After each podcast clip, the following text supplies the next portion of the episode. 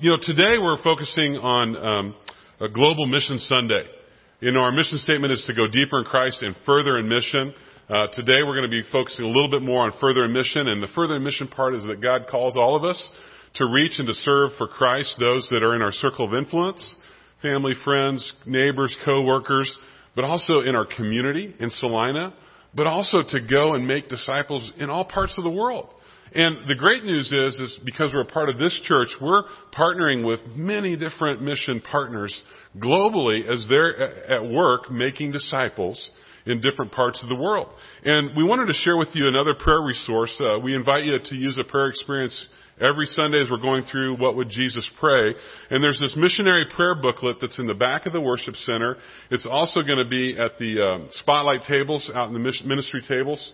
And in this missionary prayer booklet, we've got all of our mission partners listed, their profile, information about them and their family, and also specific prayer needs that they're asking our church to join with them in prayer. And so we have an opportunity. So we're inviting you to pick this up, be praying for our missionaries throughout this whole week, and then see if God would invite you to use this booklet for the rest of the year to be praying for our mission partners. Okay? Well, today's scripture passage, there's three readings. They all come out of Matthew. So if you turn to Matthew chapter 11, starting in verse 7, that's the first reading. Matthew 7, starting in verse 7, and it's going to be on the screen behind me. Now this is Jesus speaking, and he says, Ask, and it will be given to you. Seek, and you will find. Knock, and the door will be open to you. For everyone who asks, receives. The one who seeks, finds and to the one who knocks, the door will be opened. Which of you, if your son asks for bread, will give him a stone? Or if he asks for a fish, will give him a snake? If you then, though you are eager, invite and introduce Dale Lusk. Dale is the International Director of Global Engagement for the Department of Serve Globally. Did you pick up global in that title? So Dale is involved in mission work all over the world and partners with churches to get churches to be, to be involved in mission work, and he helps us with a number of uh, mission opportunities as well. So can you welcome Dale as he comes to share God's Word with us?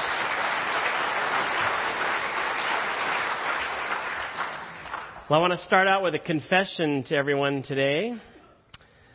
I often don't expect God to do unbelievable things. I admit it.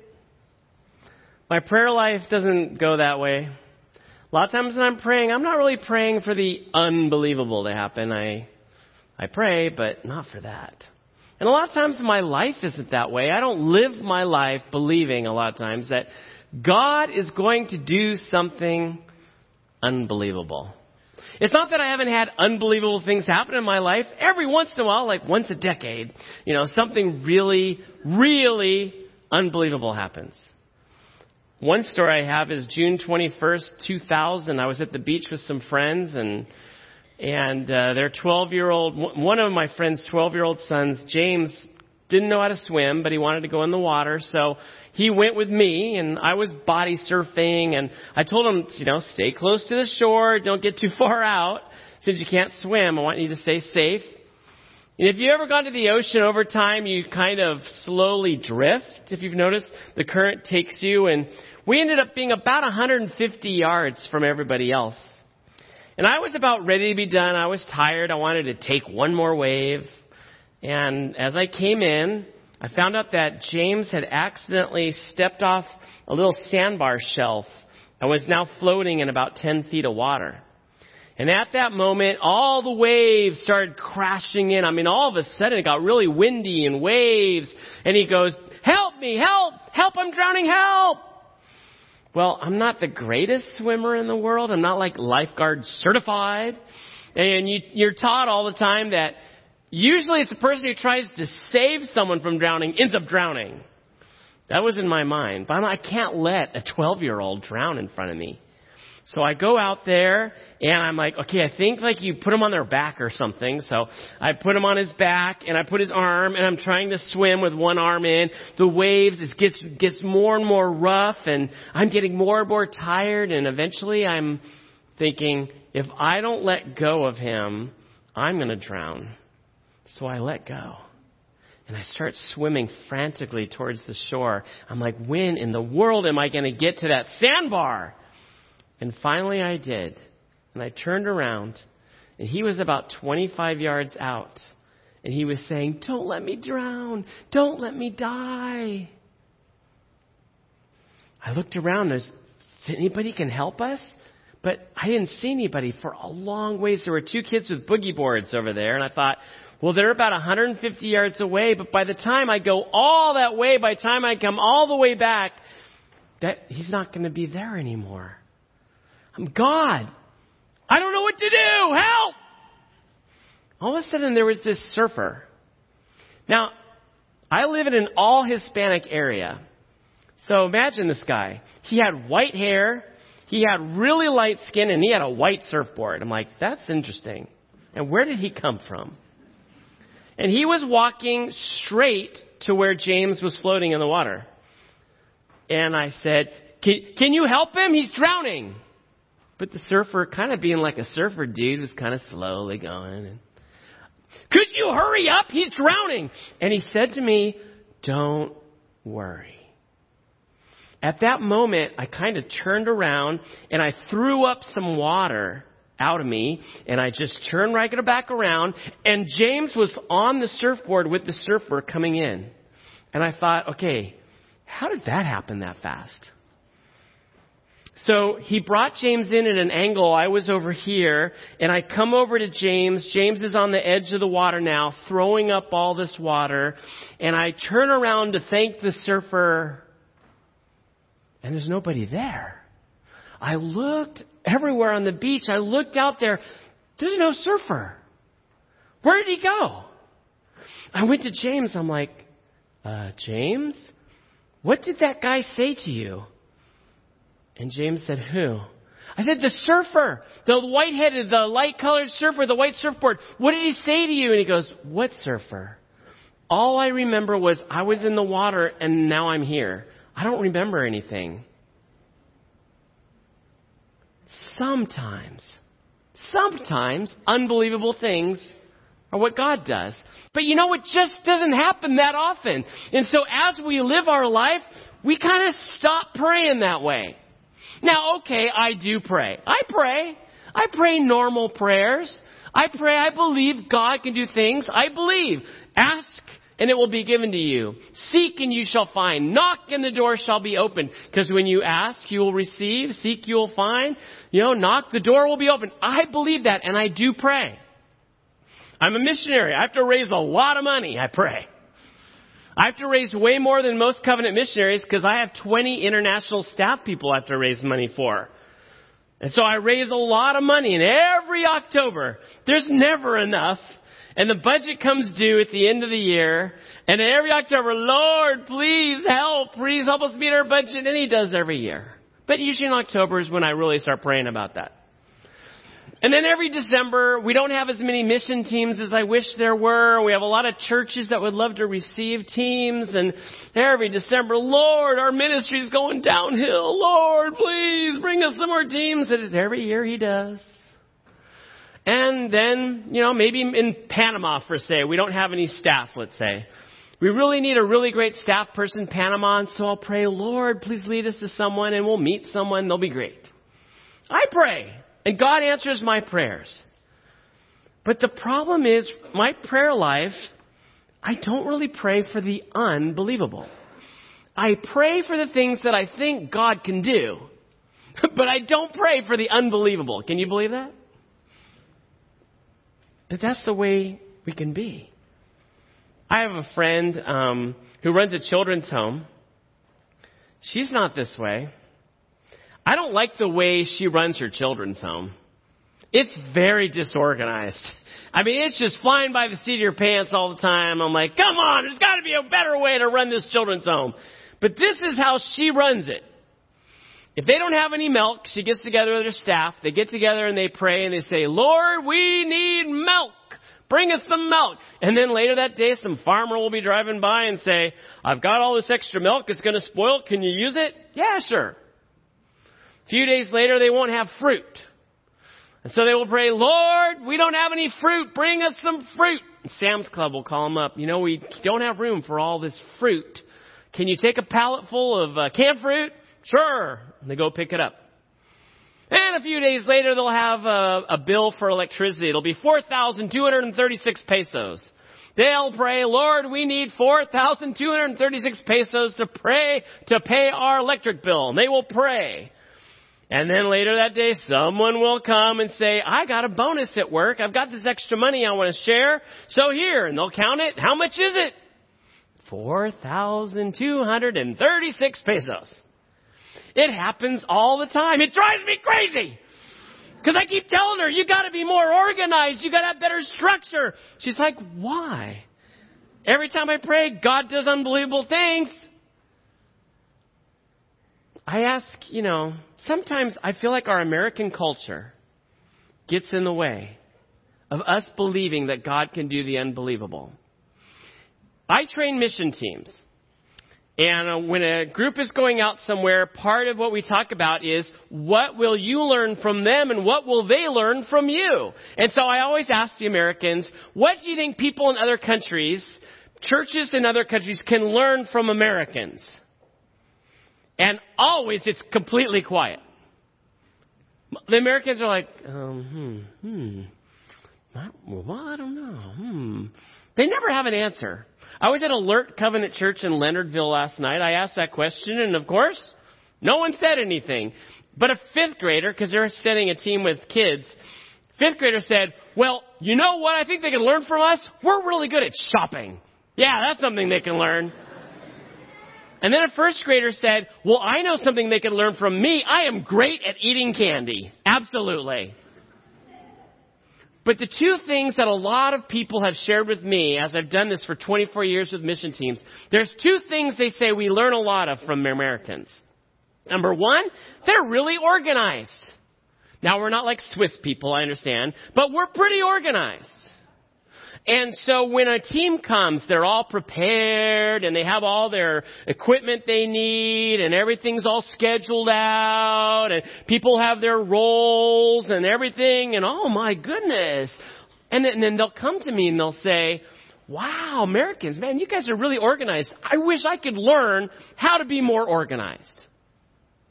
I know about this because I married a Mexican wife.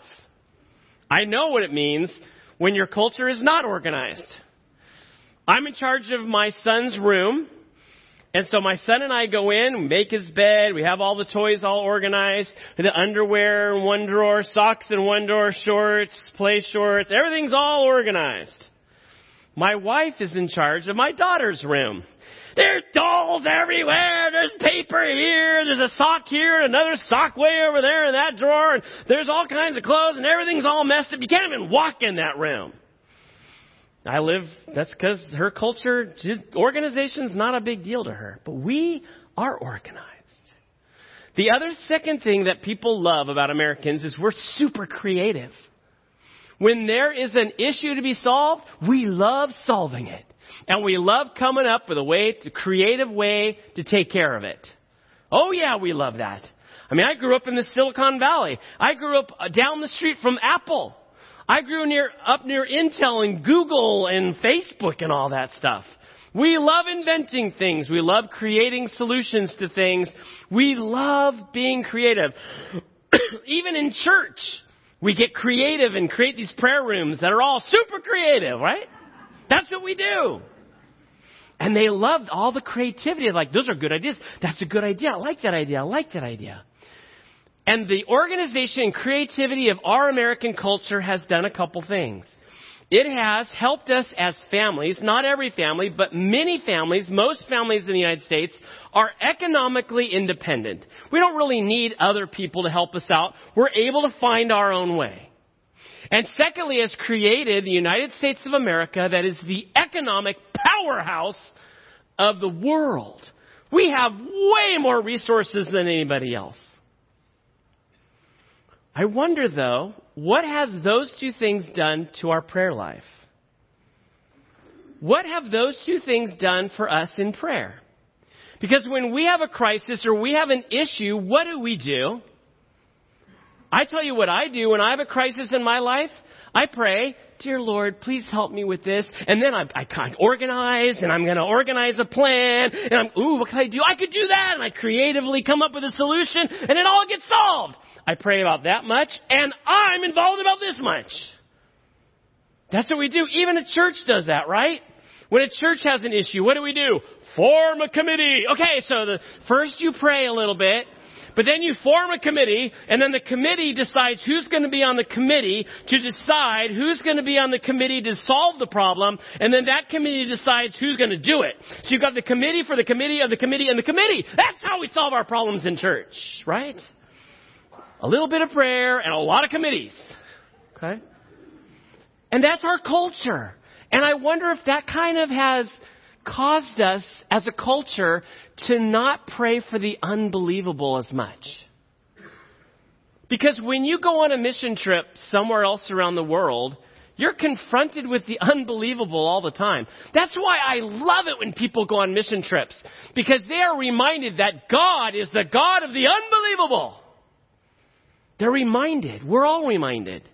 You go to Latin America, you go to Africa, no resources at all, people living in incredible poverty, and yet the church is exploding. How is that possible? The church is exploding. Most Christians in the world live in Latin America and Africa. They don't live in the United States. And, but they don't have even anything, no resources whatsoever. No resources, and yet you have a church in Guatemala that says there's an area called El Cuje that where we should maybe plant a church because there are no churches. So even though we have no resources, we're going to do it. You've got a church in Panama that sees that the education program isn't good enough. They don't have any money. They don't have any teachers. They don't have much land. Ah, but I don't know. Let's start a school. And so they start a school. Let God take care of it. A church in Brazil where a guy felt like he had vision for um, um, a prison for youth where the, the youth were just really languishing in there. He got his whole church involved. They go to this prison all the time. They have soccer tournaments and do, do all kinds of programs with youth. They don't have any resources. They're, let's just go and see what God does. You go to Congo and the missionaries, because the civil wars have to keep coming in and out and in and out, and yet they have medical needs galore. They don't have any resources, but somehow they figure it out. They just have God do the unbelievable all the time. When you go to those places, you're like, this is unbelievable. How in the world is this happening? And you're reminded that God is the God of the unbelievable. I was just in uh, France. The church in Europe has been dead for 50 years. The culture in Europe is so oppressive, so oppressive to the church. I was on a ferry boat once between Stockholm and Helsinki talking to some guys going to the World Hockey Championships. And I'm like, so what do you think of God? And the one guy said, you know what? God is something you Americans seem to need, but we as Europeans, we're past that. That's kind of the view of an average European. God is something that's kind of from the old days, but it's not something that's needed now. How would you like to have a church in the middle of that oppressive environment?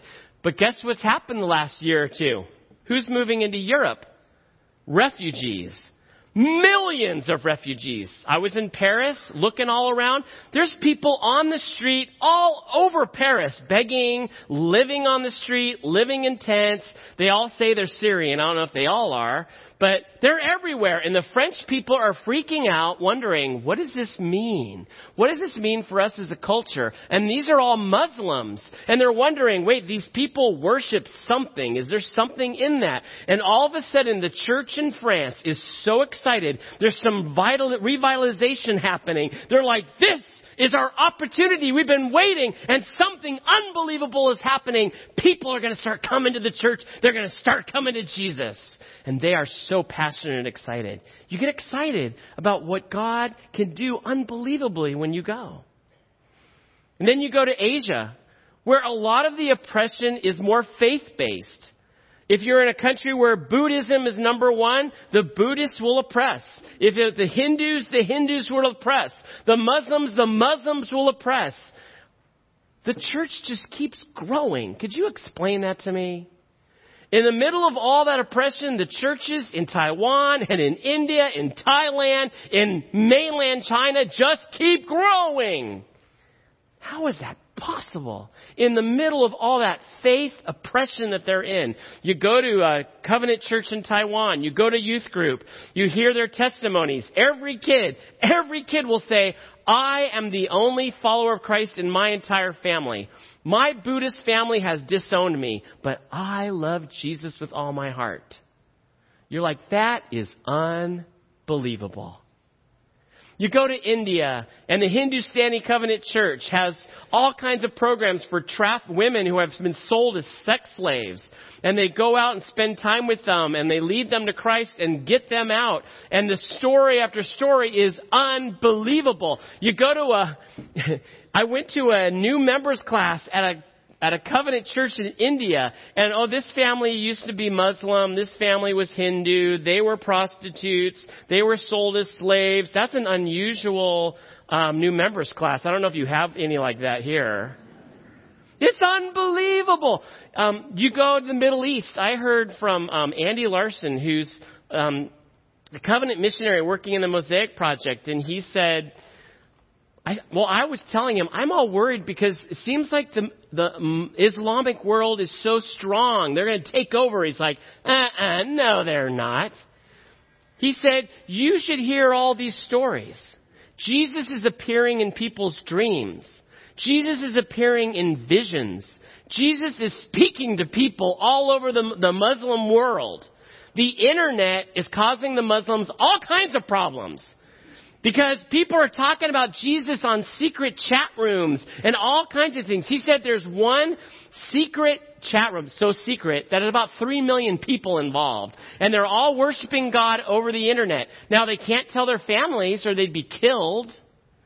But people are coming to Christ in the middle of the Muslim world in places where there are no missionaries and no churches. Is that unbelievable or what? And so when you go, you're reminded God is a God of the unbelievable.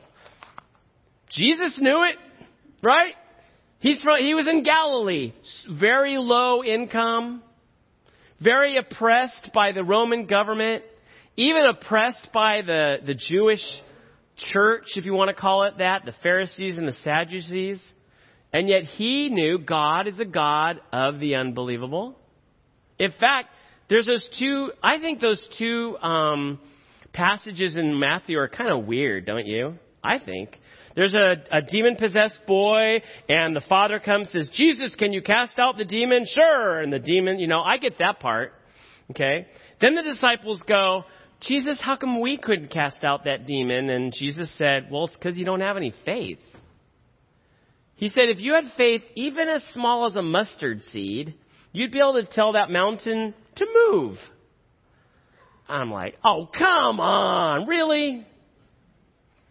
And then in Matthew 21, there's the story of the fig tree. Jesus is hungry, walking down, da da da da, fig tree. Mmm, any fruit? There's no fruit. Wither! I mean, does he have some anger management issues? What's up with Jesus? It's a poor tree. It's not its fault. Tree gets all withered. So disciples are like, wow, that was pretty cool. How'd you do that? He's like, look, if you had faith and you prayed without any doubt, you could do this. You could even tell that mountain to throw itself into the sea and it would do it. I'm like, oh, come on. I haven't seen any mountains flying around, have you? Of course, we're in Kansas. I haven't seen any hills flying around, have you? I haven't seen it. What? But Jesus kept doing it. Those poor disciples. I imagine being one of them. 5,000 people. Okay, they're all hungry. Jesus, send them home. Let them, tell them have dinner at their own house. No, Jesus said, you feed them. They're, we got five loaves of bread and two fish. Really? You feed them. All right. Well, you know what happened. Twelve baskets of food left over. Ooh. Or then there's the story where the, the disciples are all on the boat and there's the big, all the waves and the storm. They're like, ah! And then Jesus comes walking on the water and I'm, and the funny thing about that story, he wasn't walking to them, he was walking by. Do you read that? He wasn't walking to them. He's like, dee, dee, dee, dee, dee, walking. Okay, he's like, ah, it's a ghost. No, it's Jesus. Oh. So then Peter gets out. He starts walking on the water. I think that's pretty amazing. And nobody else has ever done that. But then he sees all the waves and he starts thinking, ah, and Jesus grabs his hand, pulls him up. Now you would think, if I was Jesus, I would say, Peter, that was pretty good. The good try. I mean, you got a few steps out there. That was awesome. No. Jesus goes, Oh, you of little faith. Come on, the guy walked on water, at least a little bit. Give him some credit. Oh, you of little faith. He was constantly saying, Come on, you guys. God does the unbelievable all the time. Don't you get it? Don't you get it? I don't think the disciples did. You know who got it? It was the man with leprosy who said, Jesus, if you are willing, you can heal me and make me clean.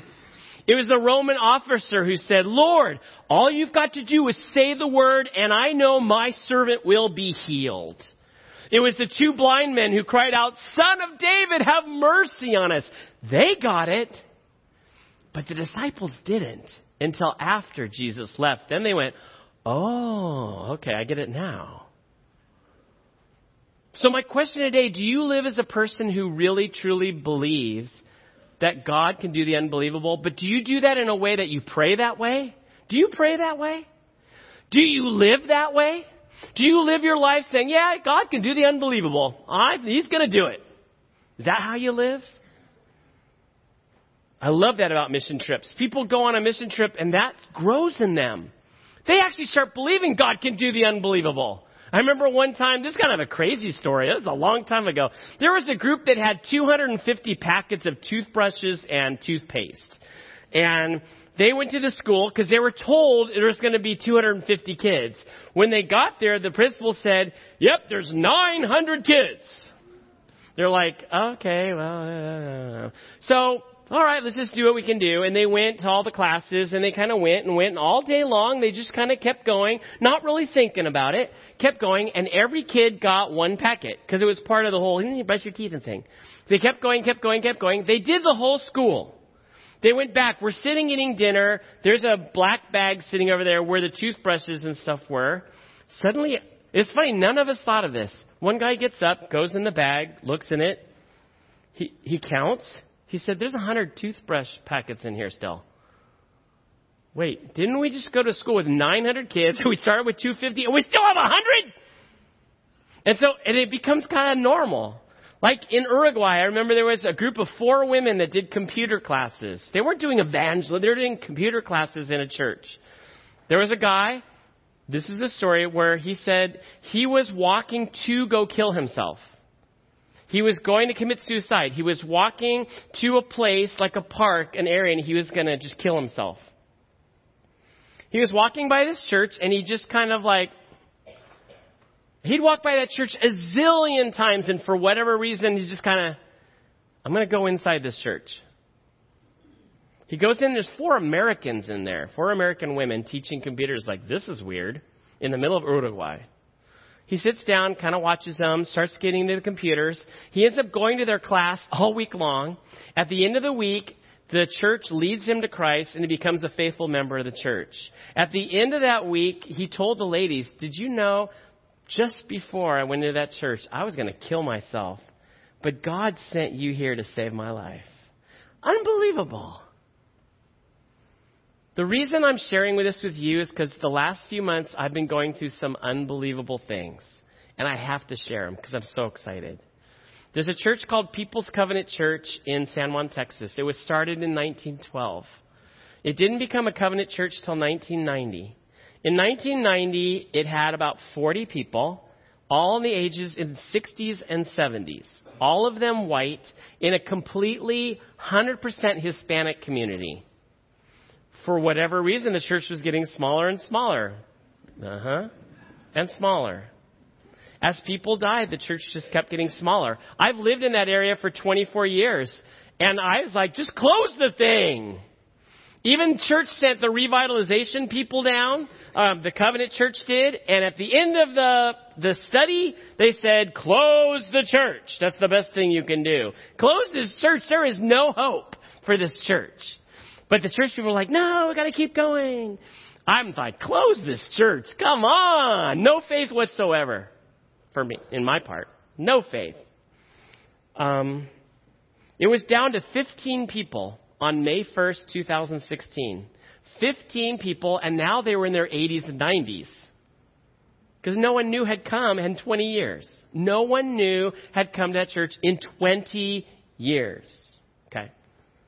This church is gone. They asked me to preach on May 8th. So I went. I preached. What do you preach? 15 people. Like, so I preached, and I'm preaching, and there's, what? There's this kid sitting in the church, this Hispanic kid, 20 years old. I went and took him out for lunch. What are you doing here?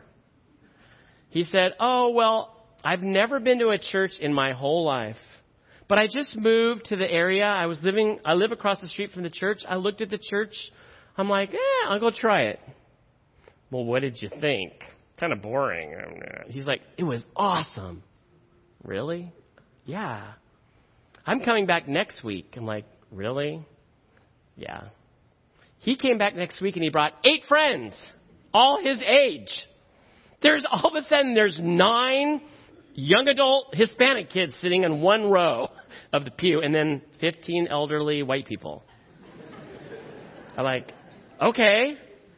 Well, some other things happened. That, I mean, that was a miracle to me. A woman named Barbara who grew up in that church passed away. And we didn't know she had saved, she had squirreled away a lot of money, $250,000. And when she died, she left it to the church. Now I thought, what a waste of $250,000. There's a lot of other ministries out there.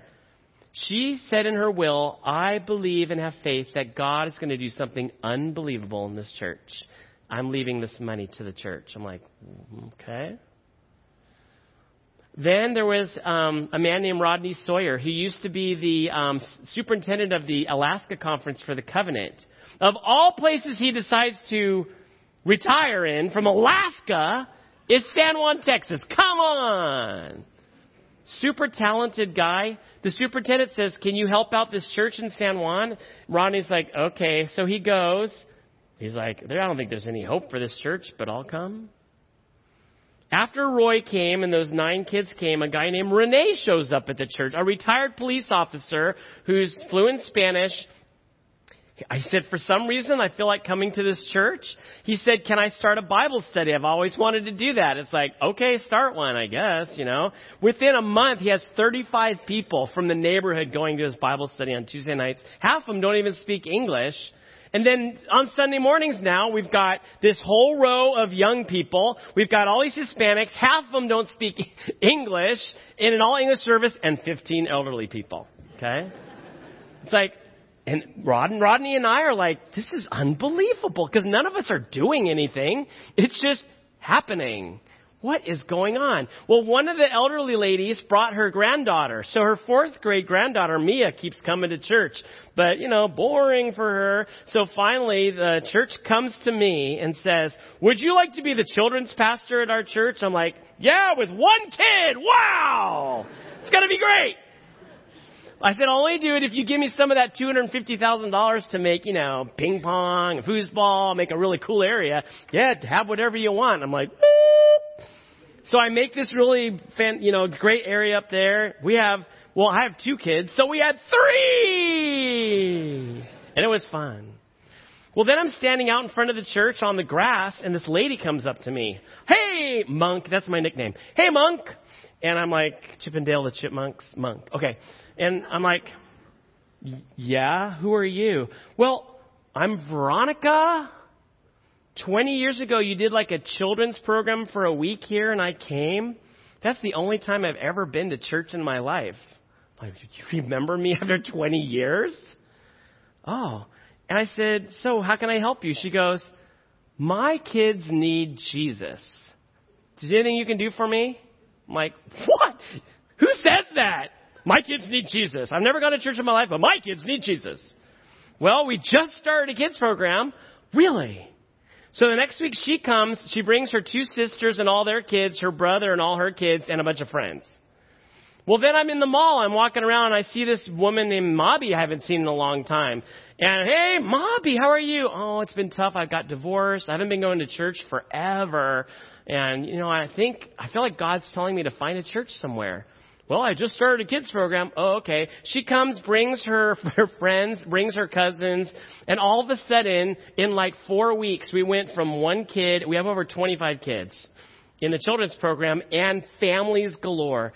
This church that had 15 people on the 1st of May of 2016 has over 100 people attending. Most of them are Hispanic, and we had to fix the, um, the balcony because we couldn't fit everybody. Can you explain to me how that happened? It wasn't, I didn't do anything, Rodney didn't do anything. It was miracle after miracle after miracle. You know what? We always think that it can't be fixed. It can't work. But God is a God of the unbelievable. It is so fun to be in a church where you expect something unbelievable to happen every single week. Rodney and I are like, what's going to happen this week? And something unbelievable have. Can you believe that more people have been have come to Christ and been baptized in that church than actually were in that church on May 1st? That's incredible. And so my question for you is, what is the unbelievable thing that you would like God to do? Okay? I want you to think about that right now. I'm not talking about a regular old prayer request. You know, my aunt has bunions or whatever. Not that kind. I'm talking unbelievable. Something that you would never really imagine could ever happen. Right now, think about it. I'm serious. Think about it. What is the one unbelievable thing that you would like for God to do? What is it? All right. Now I want you to look at your neighbor. I want you to tell them what it is. You guys got to get closer together. All right? Tell your neighbor. I want you to tell your neighbor right now. What is the one thing, unbelievable thing you want God to do? Maybe, you know, you have someone who has Parkinson's. You wish they were, you know, someone in special needs, someone who's never given their life to Christ. And you're like, man, if that person gave their life to Christ, it would be unbelievable. Maybe it has the Muslim world would kind of collapse in a way that Christianity would take over. Whatever it is, tell them. Tell them what the unbelievable thing is. Right now. Go big. Come on, go big. Okay, now, what I would like, because we have like, we don't, we have a minute, maybe, not really. We have a minute. I would like for you to pray for that person's unbelievable prayer request right now, out loud in the sanctuary. And then I will close in prayer. Okay? So let's right now, I'll bow our heads and I want you to pray for your the person next to you what they shared. Pray for that unbelievable thing to happen in faith. Right now. Do it.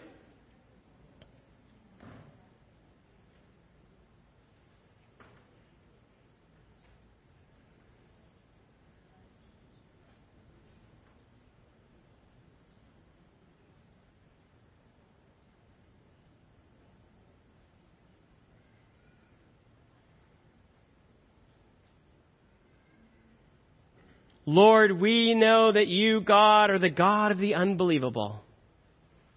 As we read scripture over and over again, you did the unbelievable. And yet, Lord, we admit in our culture, the way it has become, it is sometimes hard to even expect the unbelievable to happen. But today, right now, in this sanctuary, we will say, Lord, give us the faith to expect the unbelievable to happen.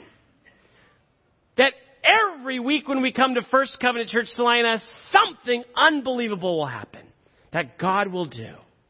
That in our family, unbelievable things will happen. That the person, Lord, that we never thought would ever give their life to Christ, they are so far away from Christ, something would happen and they would come to you that you would unbelievably get us out of any of the issues, the problems that we have. That you would unbelievably heal the people who are unhealable. That you, God, would change our community in a way that is unbelievable. Change our nation in a way that is unbelievable. That you would change the world in ways that are absolutely unbelievable. Help us to pray that way. Help us to live that way. Because we know it is true. But help us to be a people of unbelievable faith. Because we have an unbelievable God. In the name of Jesus we pray. Amen.